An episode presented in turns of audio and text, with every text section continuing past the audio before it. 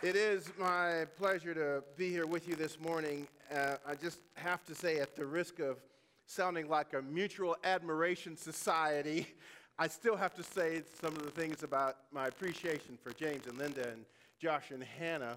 Um, I was a fixture at their house. Our two houses were very close walking distance. And so James said you might find it hard to believe he was in shape to play tennis. Well, look at me, right? but we, we did. Um, and have, I have just the greatest appreciation uh, for the relationship we've had over the years with the Henry family. And, um, you know, my standard joke when I go and preach at churches where I know the colleagues is to say, if you write me a large enough check, I'll tell you the stories. But that doesn't work with James and Linda for a number of reasons. It doesn't work because I know James has already told you the stories. and I know that if James ever sort of got full of himself, Linda's already told you the stories. and I know if James and Linda haven't told you the stories, Josh or Hannah would have already told you the stories. So let's cut the middle thing out and just write a check to missions, and then I'll still tell you some stories. Um, I'm delighted to be here with you. As James said, the title is Director of Connectional Ministries. And so when I say that title in most places, the eyes just glaze over because most folks just don't really know what that means. And so the real simple secular equivalent is that I'm the chief of staff for the bishop of the Virginia Conference and I manage programs and money and so on and so forth. Um, but most of all, I'm really excited about this time of being with you all. And again, a word of appreciation to James for this opportunity, uh, a word of appreciation to the praise band. You, you folks are smooth. you, you see those and hear those transitions? Smooth. You don't get that everywhere. My appreciation to you all for coming out this morning.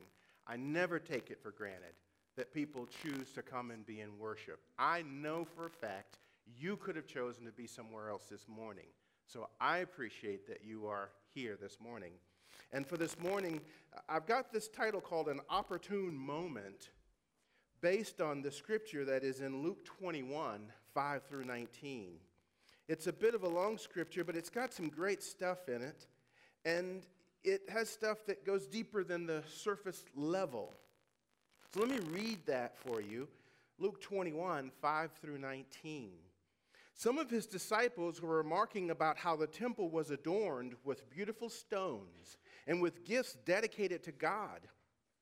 But Jesus said, As for what you see here, the time will come when not one stone will be left on another Every one of them will be thrown down. Teacher, they asked, when will these things happen? And what will be the sign that they are about to take place? He replied, Watch out that you are not deceived, for many will come in my name, claiming, I am he. And the time is near. Do not follow them. When you hear of wars and uprisings, do not be frightened. These things must happen first, but the end will not come right away.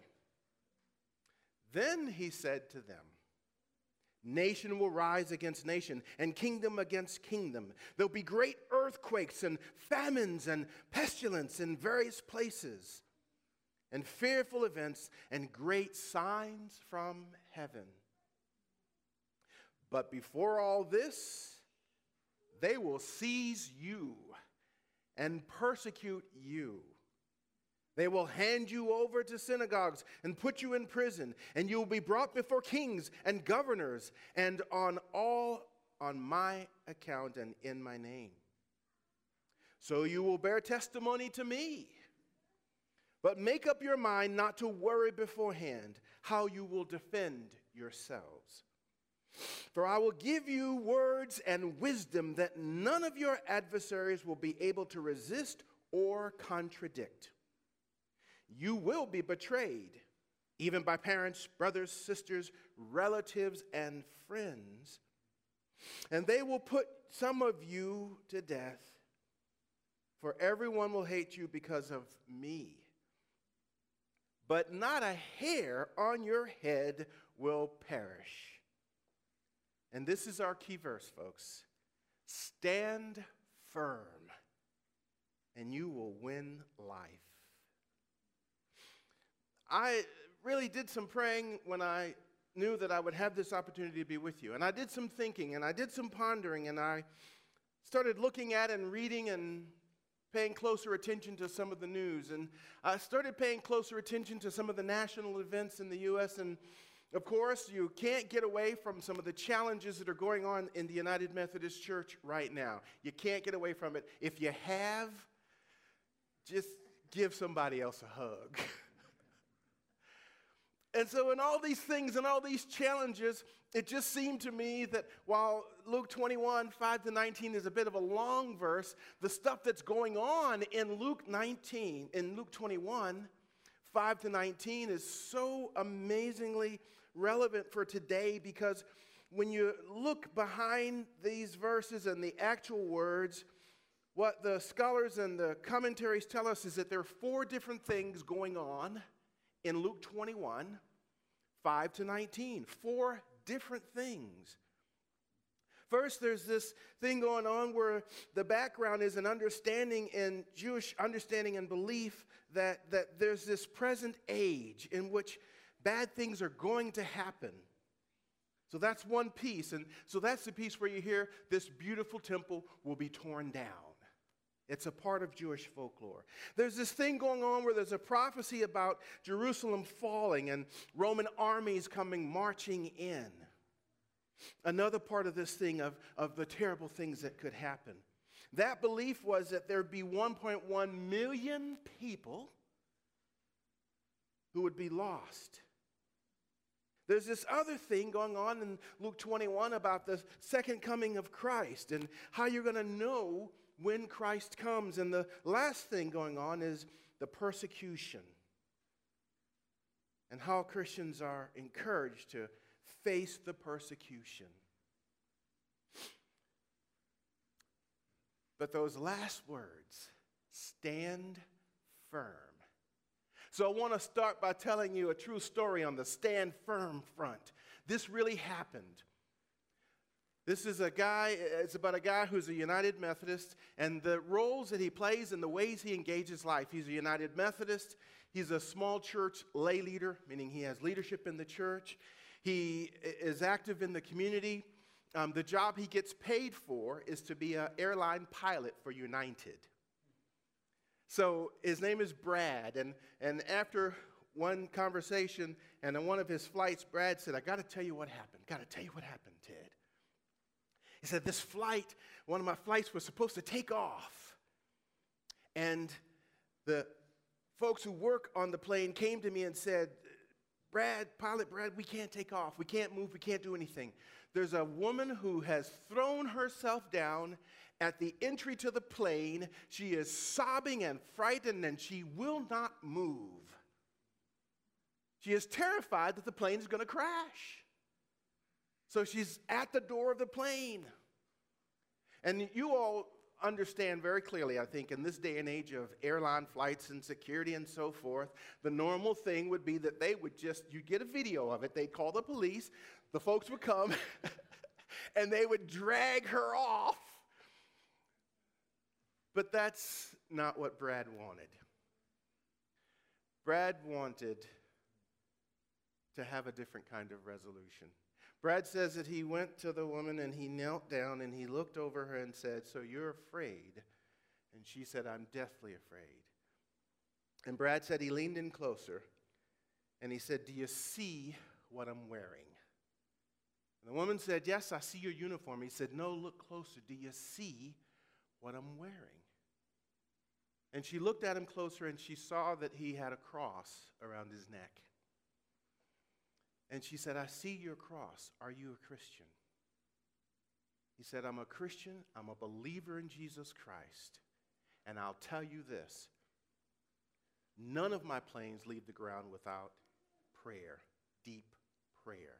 None of my planes leave the ground without me asking the Lord to do everything God can and everything Jesus can to, to override any deficiencies of the pilots. This plane that you're about to get on has already been bathed in prayer, Brad told her. And he said, So you're a Christian as well, yes? And she said, Yes. And he said, Do you go to any faith community? Do you go to any church? She said, Yes. And he said, I don't know what they preach at your church, and I don't know what they teach at your church.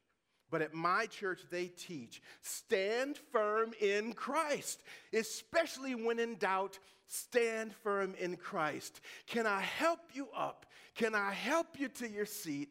Can we sit down? Let's even do a prayer at your seat. You can pray for this plane and for everybody who's leading it. And that's just, and she got up. It was like one of those biblical Jesus things get up and walk.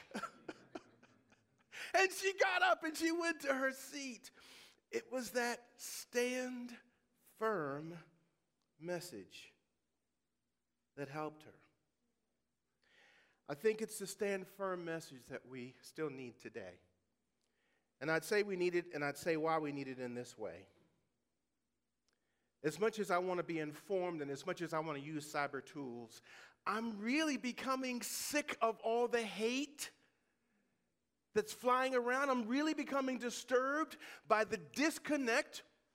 It was already tough enough to, to stay really connected with people in the cyber world, but, but it's sort of like it's so toxic sometimes. It's, folks, am I the only one that's sick of some of this? Just say, Help us, Jesus, if, you're, if you've had enough of it. But I want to be engaged, I want to be informed. But I don't want to say some whatever comment and then get hit by a barrage of cyber hate. But that's the environment we have, folks.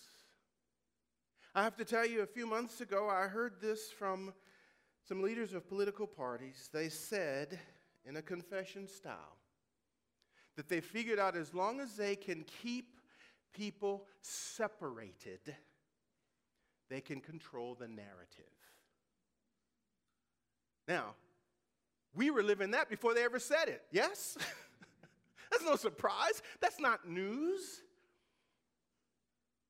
We're living in a time and an environment and in a troubling space in the United Methodist Church where people are also just becoming separated from one another.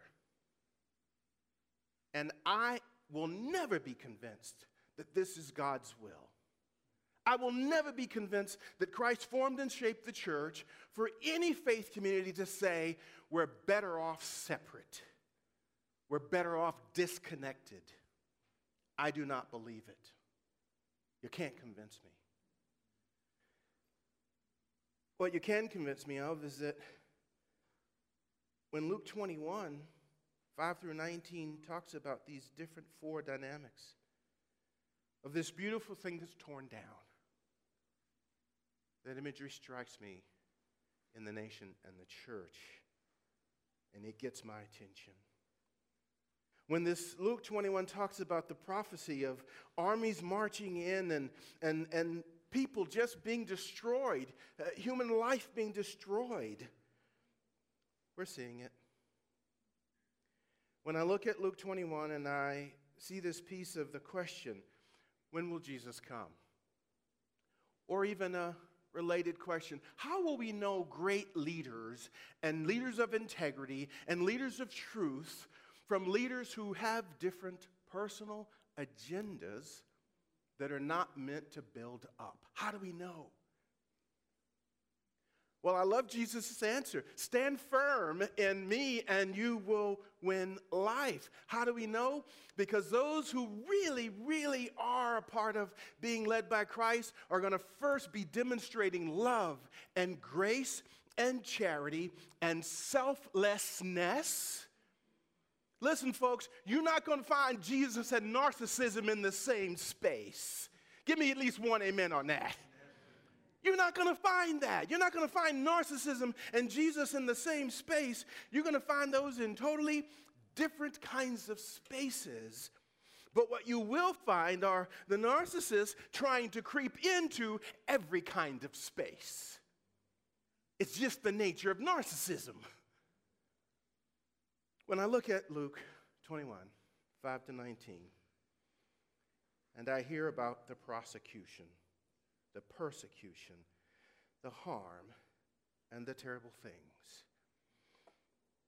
I think there are moments when we've drifted into it as a society. And I know we need a counterbalance. I call this sermon an opportune time, an opportune moment. Opportune because St. James we are living in an opportune moment where people of faith, probably in every turn, are given a chance, one, to stand firm. Where we're given an opportunity, one, to recognize the difference and the distinction between destruction and the building up. We're living in an opportune moment where, it, it, think of it this way when you leave to church today, you leave this space, it is possible you will have an opportune moment to decide what will influence you in behavior, thought, and deed. You will have an opportune moment. And the question could come very quickly Will you stand firm in your core values influenced by Jesus Christ, or will you fall prey to that which is a weaker self, that which may not be the determination to remember your core values, to remember your faith. Those moments come. They even come as a surprise. They even come when unexpected. Let me confess it in this way. Few weeks ago, I was required and needed to go to a training event. I didn't want to go. I just didn't want to go. I didn't want to be there. But I had to go, so I went. I was in a crowded lobby with lots of folks I didn't know. I stood in an elevator waiting for the elevator to open. And there were two women there I'd never met before. They took advantage of an opportune moment, not even knowing it. In our conference, we refer to these as glory sightings because something happens that has to be a holy moment. Nevertheless, we're standing there at the elevator waiting for it to open. These women I've never met before. They look at me. I don't know if they saw sourpuss or if they saw something else. but they look at me and they say, You're one of those Methodists. You look like a Methodist. and I'm thinking, I don't know what a Methodist looks like, but clearly it looks like me. and they say, We just want to say this to you. We know that the United Methodist Church is going through a difficult time, but we appreciate you. You Methodists do good work. You Methodists care about people. And we want to thank you. And then the conversation shifts because I don't, I don't have any words. From the point of view, you look like a Methodist, I had nothing to say. they said, You need a hug.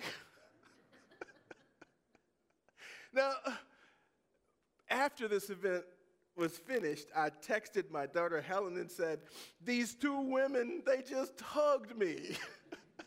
and Helen said, You letting strange women hug you now? I said, Yeah, there are rare exceptions. They said, You look like you need a hug. You do need a hug. We're going to give you a hug. In this context of Luke 21, and these very, very challenging things that are going on.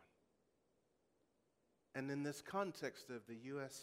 nation, especially the worst influences of the political world, in this context of the United Methodist Church, in the context of life. Because as if life wasn't hard enough already, we've got all these things swirling around, making it more challenging. In those contexts, I just felt like we ought to hear a word of hope that says, hey, folks, and it's similar to what we see in Scripture in the world you will have tribulation. That's what Jesus says. In this world you'll have tribulation. But be of good cheer because I have overcome world. I really, really love what James 3:17 says. Uh, every time I do that, I think, James, well, not that James, it's the other James. James 3:17. I've not come to condemn the world, but to save it. That's what it says. And folks, you know why that means so much to me? Because I don't think I could count the number of times when I have felt condemned. It still happens in different places at different times, just feeling condemned.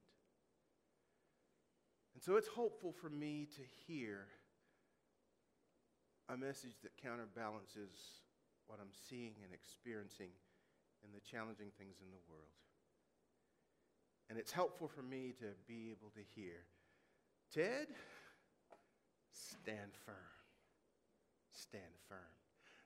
It's uh, found out this morning. Now, you all have what, five, six, seven Jameses here? you got the James Club? So I can easily say, James, stand firm. You have some other folks who share the same name. What was the other one, James, of multiples here? Mark, Mark. stand firm.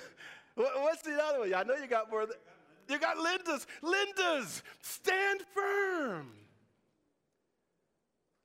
Because in the world you will have tribulation, but I've overcome the world. Stand firm because these things are going to happen. Life's gonna remain hard but stand firm. Hold to your core values. Hold on to one another. Use the strength of this St. James community to hold to one another and to firm and to love and to give grace to one another. Couldn't say it any better than the way Jesus said it, folks, at St. James. And folks who are watching us, stand firm. In Jesus' name.